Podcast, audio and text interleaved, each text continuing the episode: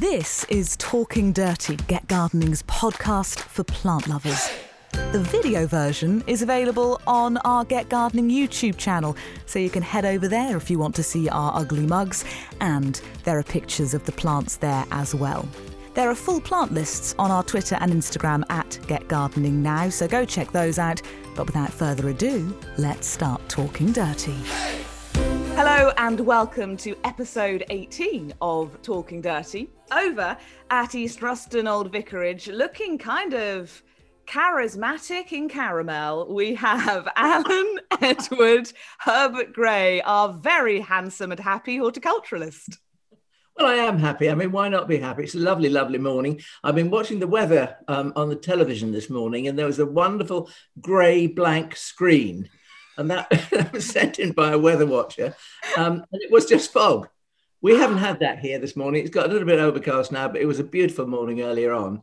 But anyway, over in Cambridgeshire, we have Thordis Maria Sophia Fredriksson looking absolutely shall I say, um, couched up in coral. I wouldn't, I'm not going to call that orange because it's not bright enough, but it's a lovely warm shade of coral. But you know, she's done the great thing that she always does. She's matched it to her lipstick.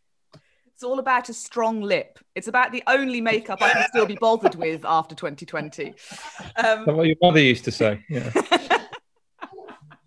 And joining us for the first time on the podcast, we have featured his wonderful wife, but we have Mr. Laver, Alexander Laver, our master arborist extraordinaire. Welcome to Talking Dirty. Well, yes, and, and hello. he's just put the fire on, so he's smug. We might have, see yeah. layers stripped off uh, yes, as the podcast. I, I, as we go, I, I'm, I might reveal more. You can leave your hat on and all that. Do you do you have a middle name to bring to the party? I do. I, am I'm, I'm a Thomas in the middle. Ah, Alexander Thomas Laver. Uh, yeah. You are obviously a tree specialist. How did that come about? How did that come about? I um, started off doing more sort of game and wildlife and estate management type stuff. That's what I wanted to do. So I headed off up to Newton Rigg in Cumbria now, Newton Rigg is famous for being a forestry college. So everybody that went through the doors of Newton Rigg, whatever unit you were doing, and mine was definitely very relevant to it, but you always seemed to get bolted on a forestry module. It was just part and parcel. And then anybody that was doing anything practical, you got to play with chainsaws as well. So that was kind of my introduction to the tree world.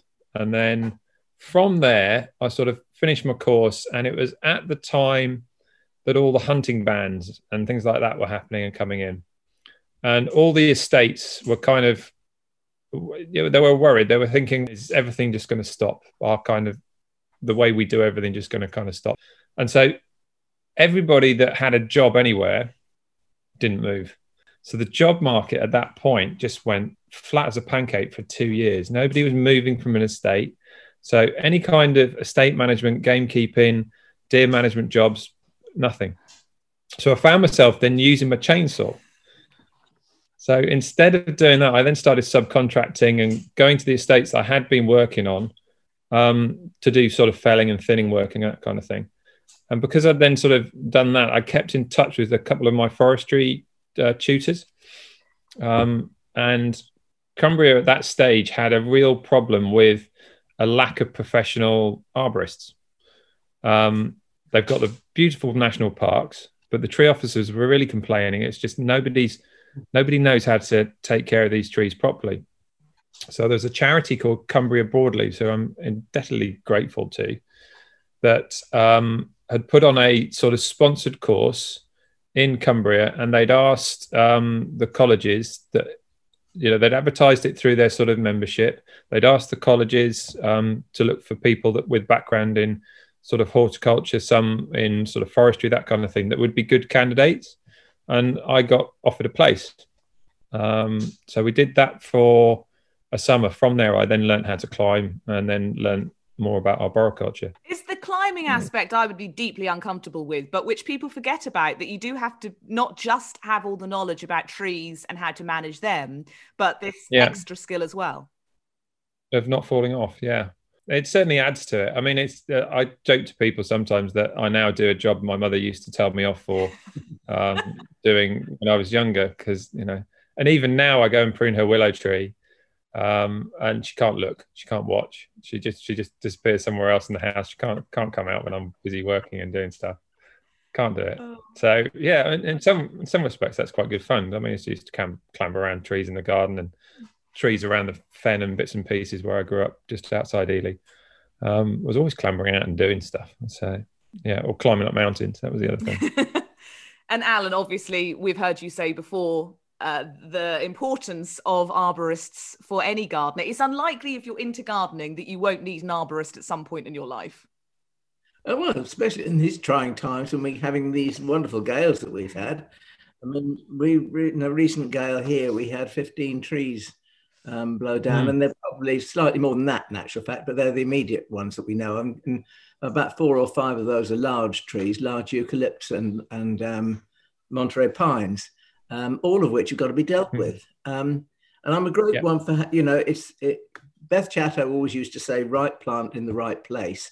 I'm going to say the right man for the right job because an awful lot of you know they buy themselves a chainsaw they've got no training and they think oh well, i can just chop that up you know but there are techniques tricks and all the rest of it that they don't know that people like uh, alexander does know um, and you need to have somebody professional to do the job for you. And not only do they just do the job for you, but they also, if you're lucky, um, we've got a very good one um, in Ian Flatters who lives locally to us.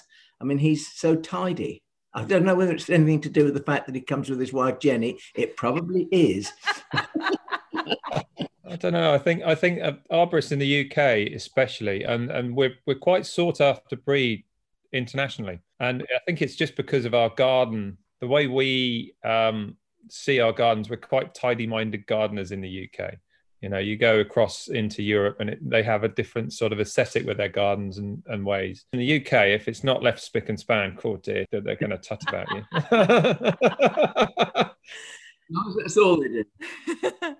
but uh, yeah, I know I, I, take great pride about leaving a garden tidier than when I entered it. And if if I'm doing tree pruning, especially, you you kind of go into the garden, you sort of prune the trees, and then if the client walks out, the garden almost looks exactly the same, but the trees, you know, a little bit smaller, and it's achieved what they want, but they can't actually see where you've been in the tree.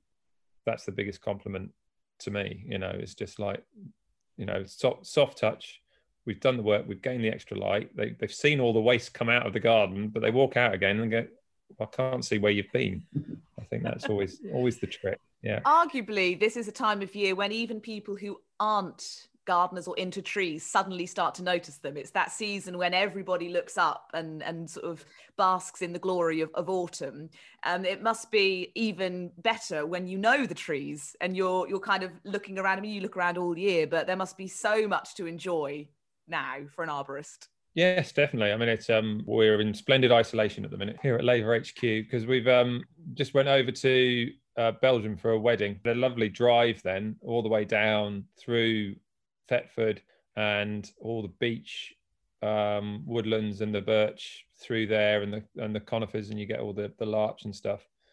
Um, and then dropping down, then uh, heading down the M11 corridor is a bit boring, isn't it? I mean, that's just the same old planting mix, isn't it? I'm just like and anything that's going to catch litter, a um, anything that's going to stop people climbing out their cars, climbing up the bank and, and trespassing, B um, kind of species. But then when you got down into Kent and that kind of way, that was really interesting seeing sort of the different, um, how autumn was looking differently just that few miles further south to where we were up in, in Norfolk and traveling through. Of course, the other thing that you end up doing a lot is not just tree pruning and tree management, but a lot of hedge planting and hedge management as well. Mm-hmm. Well, that's what I was doing yesterday. But the, the glorious day yesterday. I'm sort of using this 14 days as an enforced holiday, and I've got this very long job list I never quite got to in the first lockdown. It's worth saying for anyone who who's wondering why Alexander is in in isolation. Basically, went to a wedding and is now you know stuck at home, having to isolate, mm. having been to Belgium. So you're you're trapped. Terrible uh, in in North Terrible. in North Norfolk, which is really not bad. Let's talk hedges then, because I know that there are plenty of people who want to plant a really nice mixed hedge. Or, or mm-hmm. you know, a beautiful hedge for a, a, crisp line, and they're looking for inspiration. So, as someone who goes around managing lots of hedges for you know councils or clients, what would be your mm-hmm. recommendations for for what to plant and how to look after it? Um, stay away from Leylandii, however cheap it may seem. Um, Leylandii in the right place at the right time is very good as a as a screening species. Um, mix it in with a few other conifers in a kind of block screen, so far as sort of councils are concerned. Absolutely brilliant for that, as long as you give them enough room. Um, if not, sort of the Lalandis themselves um, just cost you more money than that you ever thought possible um, in the amount of time to look after them. And as soon as you let them get ahead of you, you're stuffed because they're a species that won't ever come back from hardwood cuttings. So you can only ever trim the green off as far back as the edge of the green. Otherwise, you'll get these horrible brown patches, and you see it. You, drive around, and people have decided that oh, that hedge is too much, and they cut the side off it, and they're just left with a whole load of really quite horrible, skanky brown sticks, aren't they? I mean, it's what, what they're going to do then? I put a fence up in. I seem to remember Alan once saying, you know, you might as well just spray paint it green. oh, I know. That's definitely it. I mean, it, it, especially with the sort of um, the little spider blight that we get on conifers as well. I've seen some people's hedges go completely brown within two seasons because they they haven't thought, oh, why is that going brown, and sort of addressed it. And it's it's quite an easy thing to address and get on top of. Um, and then yeah, I think the best thing is is to get somebody out that's very good at spray painting and um, paint it green, um, especially if you get someone good because that if they'll take three greens and blend it in um, rather than just a, a solid kind of um, you know pool tapeable bays. I think you know there almost ought to be um, Leylandii should come with a warning on it. I think so. Yeah, a bit, bit like a bit like cigarettes do. Government warning. Yeah. A picture of one of those brown patches, you know, on the plant. Well, yeah, well, just, just just like think about how these trees grow in the wild, and yeah, do you realise the finished height of this tree will be approximately thirty meters? Alex, I think that's often why the um, why some of the hedges fail because they are basically trees that are mm. tortured. but why, why, you know, why don't people do? I mean, I remember going around the countryside, and I mean, there was there was a particular hedge that I used to go past quite regularly when I used to cycle to school. Um, mm. The hedge was a boundary hedge on a farmhouse, and it's only a small hmm. farmhouse. Mm. And at the end of the hedge, they the chap who cut the hedge had fashioned it to look like a locomotive. So the oh, train, you know, I used to go past this yeah, yeah. train which just cuts a hedge, and on the other end there was a pheasant that had been, you know, made yeah. out of topiary. It was um, and he did actually made a form and and uh, you know a form for the get the tail feathers out and all the rest of it. Yeah, yeah. Um, and it was just beautifully done. I think people years ago used to do an awful lot more of that. They used to practice this kind of quirky individuality. I suppose they didn't have a television, so it's something to do in there. Well, they, they, wouldn't have been sitting on their laptops watching us, would they? Well, they wouldn't. I, mean, I suppose. No, you're absolutely right. They would. We're distracted them. I think we're we're part of the problem here, Alan. we can also be part of the solution. Oh, well, there we go. Okay, that's a good. Well, well done. Well, well recovered. Actually, I did see. I drove up a road I never normally drive. I took a different route yesterday, and someone has, um, not very far from me, has a massive, possibly blackbird, possibly pigeon, a kind of weird bird hybrid that are absolutely colossal at the end of their. A working garden. in progress. I think. I think you find that that's what that is. Yeah. That's a working in progress. You know, years ago, it was a well-known fact in the 19th century wealthy people would go around the countryside and they would, or, or they would be, wealthy people would probably be told that in a garden at so and so, there's a cottage garden, there's two wonderful dumpling ewes, you know, three dumplings, one on top of the other, um, that kind of thing. And then the, the, master of the house would send his, his man round to offer them money for them, and they would dig them up, you know, but I'm getting money for something that costs me nothing.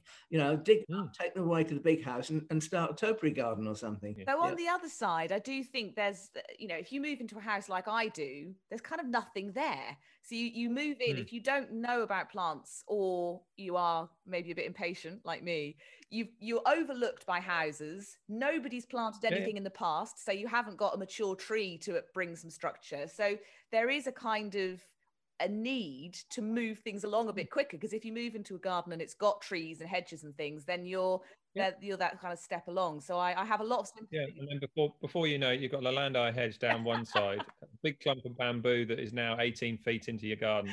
Um, yeah. Uh, yeah, you see how it oh, happens. you see how it happens. Yeah, it's it's it's, it's an easy easy trap to fall into. I must admit. So I said we I like I like the warning labels. I think we should do that on several I said we'd be part of the solution as well as the problem. What then is the quickest non-Leylandi solution? I mean, apart from putting up a massive fence and trellis, like what would be the next quickest growing or or affordable at least hedge?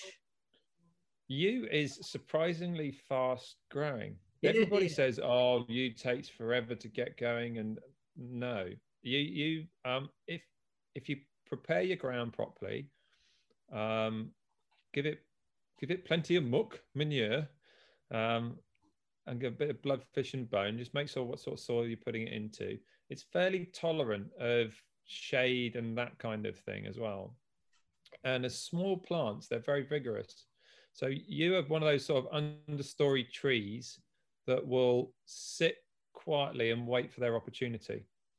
Um, so they'll sow, and if you wander through woodlands with yew in them, you will see that they sort of self-set about. The birds self-set them about, and you'll see these little trees popping up, and you think, "Oh, that's quite a young tree. That's quite small," but it may sit there quietly in the shade, not really getting much, and it could easily be ten years old but it looks like it's only just popped up two years ago. And then suddenly it'll got an opportunity, a tree will blow over in that woodland, it'll get the light and away it goes. So when you get sort of young yew stock plants and you plant them out, you're giving them that opportunity of, of light and getting away. And they're actually in that very first part of their sort of cycle, they're in that young growing phase and they grow quite quickly. Now, if you make the mistake and try and get them too big, that's your problem with yew. So if people try and get, oh, well, get we'll get a bit of instant instant hedge isn't so bad because they've treated it the right way. But if they get like pot grown um, yews and they think, well, we'll get them three, four foot, oh, oh, look, we can get them five foot straight out of the bag. But they want to achieve a, a seven, eight foot hedge maybe, or, or you know, a, a six foot hedge. What happens then? They, they get planting shock and you don't actually get the hedge filling up. And I think that's where they've got their reputation of being really slow growing and not establishing particularly well. So if you do your due diligence, you look after them and plant them well and buy a little bit smaller, what you'll find is you'll fill a hedge out very, very quickly. Um, and they and they clip beautifully. I'm going to agree with that, except for one thing, because I mean, I think good husbandry is the commodity that you have to give a a hedge of any kind anyway. Let's just say we're buying yew trees, um, 45 centimeters, 18 inches tall. We're buying yew plants. We're putting, Mm. say they're bare root. They come with a root wrapped or something like that. Leave that wrapping on, Yeah, yeah. properly in good soil. Make sure you feed and water them. They will grow eight inches a, a year. And people think that's, well, that's Easy. not much, but it is when you have to go and cut it. Um, to one of the last things you said, Alexander, that people can, in actual fact, buy yews um, three, four feet tall and then want a hedge uh, six to eight feet tall. Well, that is exactly what we did here. When we bought extra land, we wanted a, a hedge around our driveway. And the only hedging, the yew hedging that we could find was in actual fact a fastigiate yew. And they were around about, about a meter, meter and a bit tall, root wrapped. We planted them, and I have to say they they have made a most wonderful hedge, and they, and I think probably because we gave them the attention that they deserved, um, not just because we wanted them to grow properly, but we didn't want to waste our money either. No, that's just that's and they have done very very well. But I mean, it, it does take that diligence. I was just thinking of other other good examples of um, hedges that will do you well long term. Um, beech Beach is one that it's you got to be confident you haven't got any armillaria or honey fungus or anything like that about. So uh, I'd always go for hornbeam over beech if ever I if ever I had a choice. Um, but a hornbeam hedge is lovely because it holds its leaf so well. Um, and then if if you want some red robins and you want to grow them into hedge, they do make a very lovely hedge, Mr. Gray. Um, Well, Mr. Laver, I'm going to disagree with you completely because um, we have two sides to our garden here at East Ruston. One side we planted with beech hedge because that was the, the hedge of our choice. Hmm. Um, and I, beech also holds on to its leaves in the in the in the winter as well. yeah, yeah. And with the other side, because we've got beech one side of the garden, the other side, we decided we'd use hornbeam just in case there's some disease befell beech. Yep, bit of resilience. We're hedging our bets. Hornbeam looks drab and dreary in the winter because the leaves go to a dull khaki colour. But the leaves of Oh, beech that's all taste. russet colour that glows in the wind, low rays of the winter sunshine. So I would disagree with you there. But the, the only thing I would say um, between the two is that beech likes a sandier, a lighter soil. Yes. Hornbeam will tolerate a wetter soil. So Yes. there are things that you have to take in consideration when you're choosing to have a hedge. But why not have a mixed hedge? I mean, one of the, I'm sort of thinking that some of our hedges are, are mixed hedges here. They're almost like field boundary type hedges, but we cut, we cut them and we manage them. Field maple, for instance, it goes this wonderful butter yellow, as Nancy Yeah, yeah. say, in, in the autumn, and it's absolutely lovely. It's a very good plant for hedges. Hawthorn, and I've got beech and I've got holly.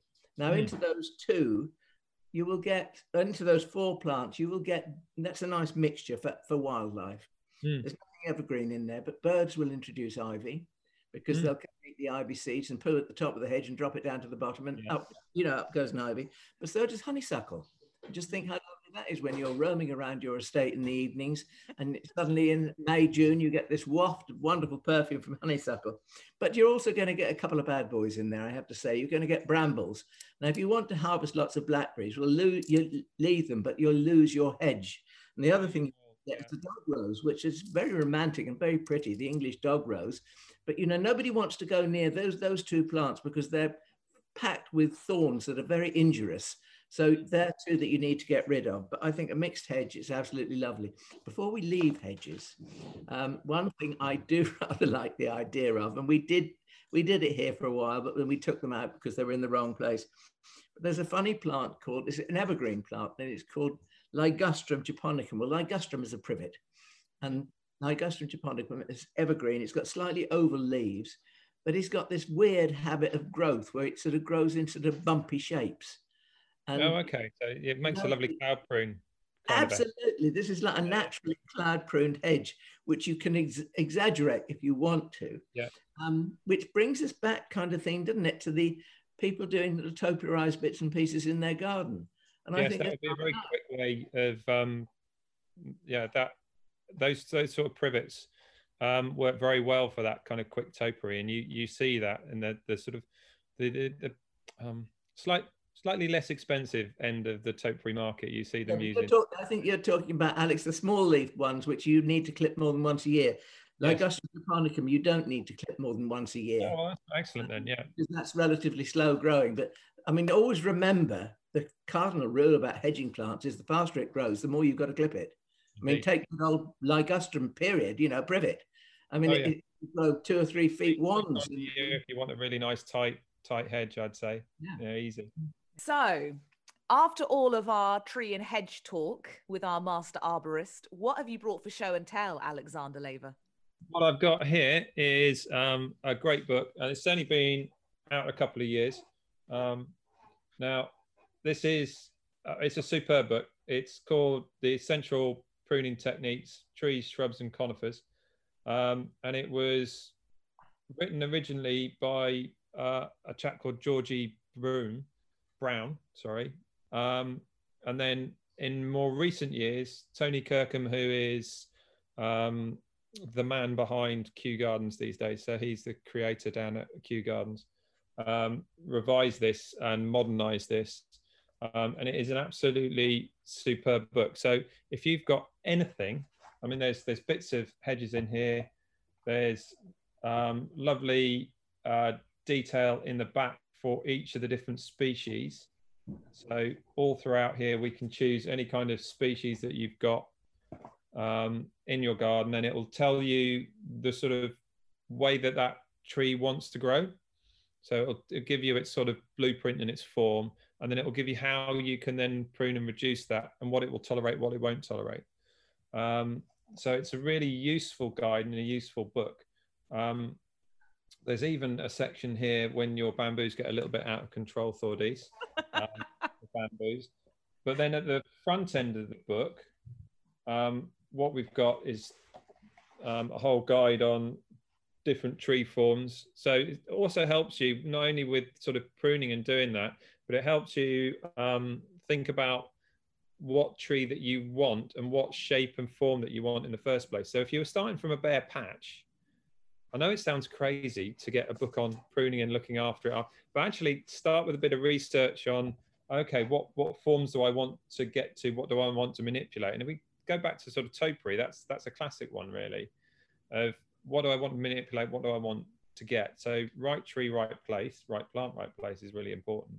But then there are some things that we can manipulate and do funky things with that will cope really well with it rather than getting something in there and then trying to do that and realizing it's a species that's it's not going to play ball you know it's just going to it's going to beat you up and frustrate you and you'll, you'll it'll die or it'll um it'll do whatever but then there's really good detail on pruning um, techniques and then different kinds of pruning cuts to use for sort of different species and and selections so there you go mr kirkham there's a good book advert for you um, just remember that next time I'm down at Kew, uh, the Italian restaurant just around the corner is superb. I really enjoyed the last time we went there.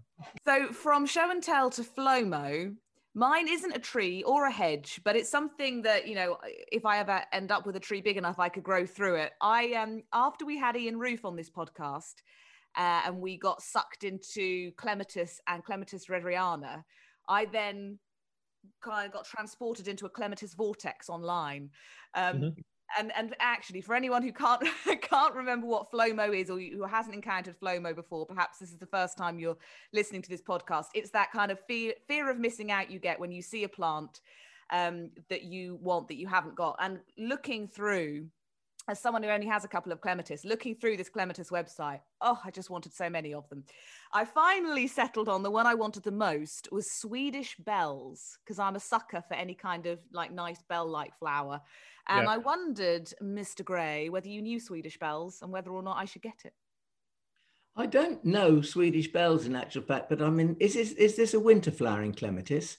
Sounds more like an exotic dancer to me. it looks a bit more like an exotic dancer. I don't That's think it's thinking, Alex. I don't think it is winter flowering, but no. um, I must confess I'm not much of a clematis expert. Well, I think I think um, talking about clematis for a minute. I mean, if we if we can, I mean, not much to say, not really, but there are. It's worth exploring some of the winter flowering clematis because if you've got a very sheltered spot, or even a cold greenhouse or a, or cold conservatory, those winter flowering clematis make superb plants for those sheltered places because mm-hmm. often their flowers um, they get bashed about by the weather and things like that and there's not much flowering in the winter time. But if you've got a, um, a cold greenhouse or a cold conservatory you get one of those in a pot and they'll open for you. I mean it's amazing how how hot it can get underneath the glass and it just urges them along a little bit. Um, and i just think some of the winter flowering clematis are well worth um, shall we say, bothering with, because um, you know it's the kind of time when people are not often in their gardens. But if you've got them in a in a cold greenhouse or you know in a conservatory that adjoins the house, what joy they give you through the dark months. Hmm. One, the one thing I did discover, the more I looked into clematis, was how many of them seemed to suggest they wanted freer draining soil than I can provide. Well, I think yes. Well, I mean, one of the things that clematis um, really do like is a shaded root run. Um, yeah. So you know, give give them dig some um, gravel into the soil, and if you can't give them a shaded root run, we'll put a two-inch mulch of gravel over the top of the, uh, the the root area. Because the one thing about gravel is, even in the hottest days, if you pull it apart, it's always moist underneath, thanks to the mm. condensation that occurs. So just bear that in mind that gravel will give you wonderful moisture retentive uh, qualities and a little bit dug into the soil improves the drainage as well. You see a lot of people using old broken pan tiles and that kind of thing as well, just to yeah. sort of lay over, uh, over the top and, and shade roots. And but it's also great, and anything like that is always, always great for catching that bit of moisture, isn't it? And keeping, yeah, it is. Yeah. I mean, one of the great things if you if you if you plant other plants around the base of your clematis, all those other plants are going to be taking moisture out of the soil. Whereby, if you give it a gravel mulch, a nice uh, medium-sized grit or heavy-sized grit, even if it's on the surface, you're keeping that moisture there. Yes, and then if, if it's looking a little bit unsightly, that's that's where the pot goes in front rather than uh, planting off the ground. Yeah. now, Alexander, when we were having our pre-podcast production chat, um, I, I, think you were kind of intimating there was a lot of FloMo in your life because your wife, who's already featured on this podcast, the mm. award-winning garden designer Tamara Bridge, um, probably has first dibs on a lot of the planting spots in your garden. Uh, yes, definitely because she, will be experimenting with different things or she'll be um, trying something new for a client um, and she will she'll get a few herself and, and give them a go and, and and and look at combinations and that kind of thing so real estate in our garden is um, is quite limited so i am quite lucky with some of the trees that we we inherited when we first moved in and i've campaigned for a long time to keep one conifer in there um, which I think Tamara's finally decided that conifers are good in the right place at the right time. Um, it's a lovely, lovely slow glowing uh, cypress. Um, so that's you know that's that's lovely. But yeah, I I dearly love um, a nice sort of chunk of land to plant an arboretum and some sort of screening and some woodland around. So my list of FloMo, probably tree wise, is um, quite long and various. I'd say.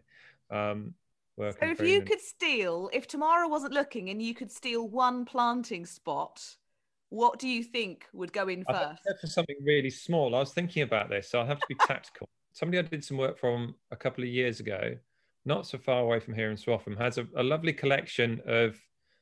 I think they started getting into sort of bonsais and they got too big, so they planted them in the garden. They've got a lovely collection of very small trees and quite interesting little miniature mountain trees and pines and that kind of thing. And I did fall in love with a lovely little one from New Zealand, which is called the Mountain Rimuru or the Pygmy Pine. And that's the tiniest little thing. Um, but I think that's just great because I think I like the idea of that whole tree structure being quite small. I quite like the idea of um, bonsais, and I've played around with those sometimes. But what you're doing there is you're kind of manipulating something to be small whereas this naturally grows very small and um, you can really see how the sort of plant growth structures work and how each reiteration of its sort of blueprint works so yeah i think that would be great one of oh, those pygmy pine that sounds brilliant yeah. right then alan what is your FloMo this week mine is something i already have but uh, i've, I've been reading about um, another variety of it. And it's it's it's actually Cupressus cashmeriana. And I don't know whether any of you can remember visiting large country houses. And quite often in the orangery of some of these large country houses, there was this wonderful weeping glaucous blue-grey cedar, uh, mm-hmm. Cupressus, I mean. Uh, and it just used to have these lovely pendant tassels of this lovely blue-grey foliage. And I always loved them. And I remember um, being able to get one, and it came from Burncoose and Southdown Nurseries on in Cornwall. Um, and we grew it in a in a pot in the greenhouse or conservatory for years and years and years. Got too big, put it in the garden. It never looked back. We were always told they weren't hardy, and probably they weren't in those days. We're right. It's climate change, and we're in Norfolk. Yeah, well, exactly that. Yeah. But I was reading about um, a Cupressus cashmeriana put on the internet by Pan Global, and they, the owner of that nursery is called Nick Macer. And he's one of these, he's a lovely fella, and he's one of these guys that just down tools and goes off plant hunting. And he's got um, a Cupressus cashmeriana, and it's got a number KR8688A, um, Assamica in brackets uh, beneath it, uh, next to it. It comes from the Western Arunachal Pradesh, Pradesh and it is the true species, which is hardier than the one in general cultivation. And it is mm-hmm. the very, very best and most beautiful of the Cashmeriana conifers. So I want to get one of those just, just to say, well, just to say I've got it really. But I mean, if it's hardier, I want to, and if it's more beautiful, I want to know about it and I want to compare it to my ordinary Cupressus Cashmeriana. So I'm just looking for that tree that comes from the, the Western Arunachal Pradesh. That sounds exotic, doesn't it? Really does. does. That sounds very exciting. Wow. Well, let's go from your your where was it from again? Western Arunachal Pradesh. We'll go from your Pradesh. Pradesh, sorry. Your very exciting and exotic Cupressus. Um, to a couple of quick questions before we have to wind things up on Talking Dirty. We've had some questions come in. Uh, one of them was in response to Alan's insanely popular lavender video. Anyone who's ever wanted to grow lavenders from cuttings, you need to check out Alan's video because something like a couple of hundred thousand people have been enjoying Alan uh, across the world, telling them how to take uh, lavender cuttings. And one of those people is Helen, who's come across your video at the wrong time. She wants to know if she can do this now in November. What do you say to that, Alan? No, I would just say flat, frankly, no. But as, as, a, as, a, as an alternative to that, I always sort of think it's best to have a go. But the, the problem with doing it in November is it's it's too cold. The hours of daylight are reducing rapidly now, um, and you know the, the more the less daylight there is, the more difficult it is for cuttings to to root. And if they do root, what are they going to do then? I mean, there's no good sunshine or daylight to encourage them to grow. Um, so I would say, by and large, it is too late. If you have a propagator, why don't you have a go and just see what happens? You might not get a, a great take from a batch of cuttings. Um, uh, the last batch of cuttings that I took um, of lavender was in August. Um, let the end of August, uh, beginning of September, and that is really too late. You really need to do them in July if you can. Um, and they're just so easy in a gritty compost. I mean, I remember years ago, we used to pack 70 cuttings into a seed box, 70 lavender cuttings into a seed box, and you put them somewhere, uh, uh, you know, somewhere sheltered outside with a pane glass over the top, and they rooted like whoops, they say. Um, and then you pop them on individually and off you go. Um, so basically, I would say, you know, the ideal time is July, but, you know, Helen, have a go. Have a go with a bit of bottom heat. yes. Bit of bottom. I like that and then we also had an email from Craig in Glasgow. You can email hello at getgardeningnow.co.uk with your question. You can attach photos as Craig did. And he spotted something on the leaves of his palm. He wondered whether Alan, you knew what it might be, and does it mean he needs to get rid of the plant? Well, it looks, I mean, it's difficult to judge from a photograph because here we are on a small computer screen, laptop size screen, um, and it's difficult to judge, but it looks like some form of aphid infestation, which it doesn't seem to be too serious to me. I would use something called SB Plant Invigorator. It doesn't hurt anything else. And what it basically does, you spray it onto these, these aphids and it, it works its way through the waxy coating on their bodies and it prevents them breathing and they snuff it. Um, but plant invigorator is the, is the thing as well, because that gives the plant some feed, some foliar feed, that invigorates it into, into, you know, come on, let's get on with it. But I think the thing I would have to say to Craig is um, spray it every day for five days and there, then every three days, at least for two weeks, because you've got a, a plant invigorator. It, it, once you've sprayed it, it's gone um, it doesn't remain and doesn't stay, and it's it's kind of um, a gentle way of dealing with the problem, shall I say? And it's not going to interfere with anything else. But you've got to do it little and often to make sure that you you you get rid of the pest. But SB plant invigorator. There's your answer. Keep the questions coming in. We'll answer them on a future podcast. But for now, thank you very much, Alexander Thomas Laver, our master, master arborist extraordinaire, for joining us on the podcast and talking trees and hedges and all things fun and planty. Thank you very much, Alex. Lovely to see you all. Bye-bye. Bye. Happy gardening. Hey, Thordis here. Just to say thank you so much for listening to Talking Dirty. You are now officially our favourite person. If you really liked it, please do subscribe because we'll be back for more plant loving mayhem next week. And as you're our new favourite person, we don't want you to miss out. If you've got a question for Alan and the experts, you can email it to hello at getgardeningnow.co.uk. So happy gardening, and we'll see you, oh favourite person, next time.